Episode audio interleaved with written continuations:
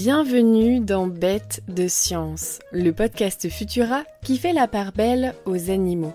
Je suis Marie et pour ce nouvel épisode, on va s'intéresser à un petit poisson qui en a dans le citron.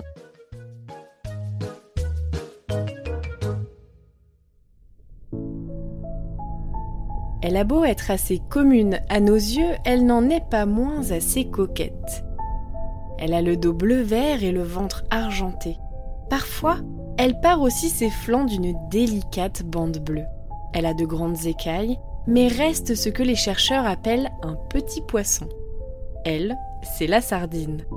Et en rillette, en conserve ou fraîche, ce poisson gras est délicieux à déguster. D'autant qu'il est riche en oméga 3 et source de vitamine D.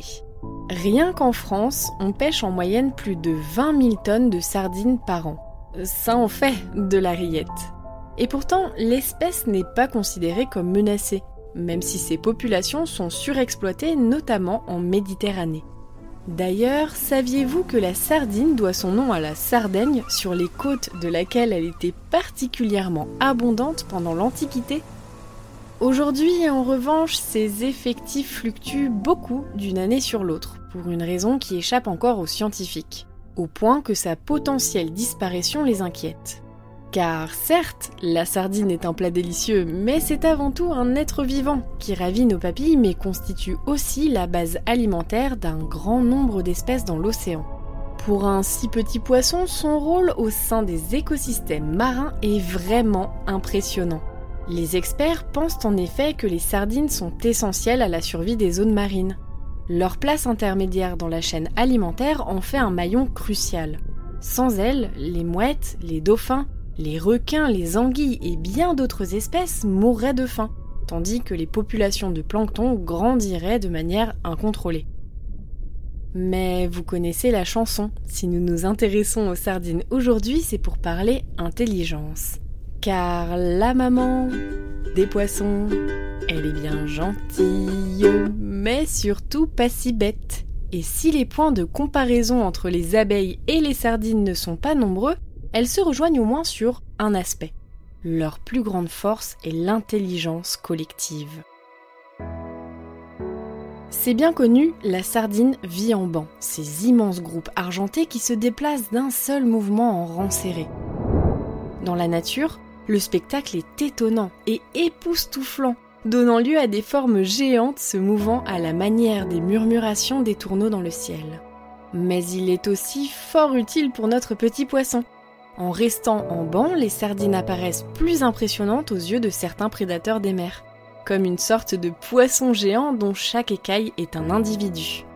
Se déplacer en banc leur permet en fait d'économiser de l'énergie. Les sardines profitent des courants créés par chacune de leurs voisines pour se déplacer plus vite, tout comme les oiseaux migrateurs volent en formation pour mieux fendre l'air.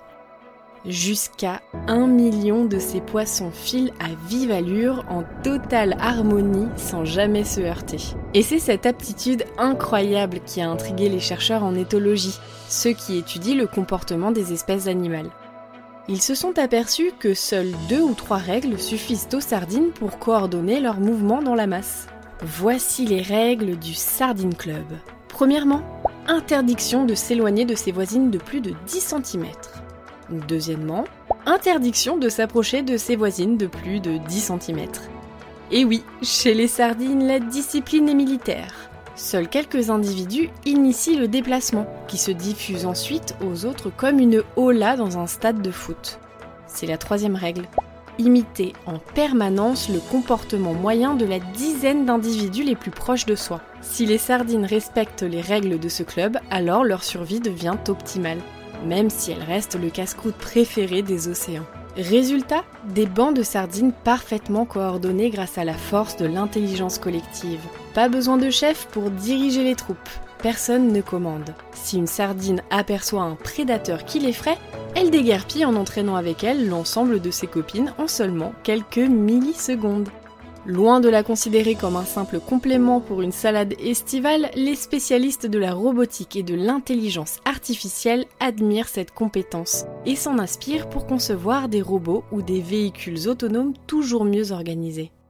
Alors, pas si bête, la sardine Merci d'avoir suivi cet épisode de Bête de Science. Vous pouvez retrouver la chronique originale de Nathalie Mayer sur Futura et le podcast sur vos plateformes audio préférées. Ne manquez pas notre hors-série estivale, La nature sur écoute, animée par Pierre et Élise Kerner et à paraître une semaine sur deux jusqu'au 10 août. Quant à nous, on se retrouve dans deux semaines avec de nouveaux comportements toujours aussi étonnants. À bientôt!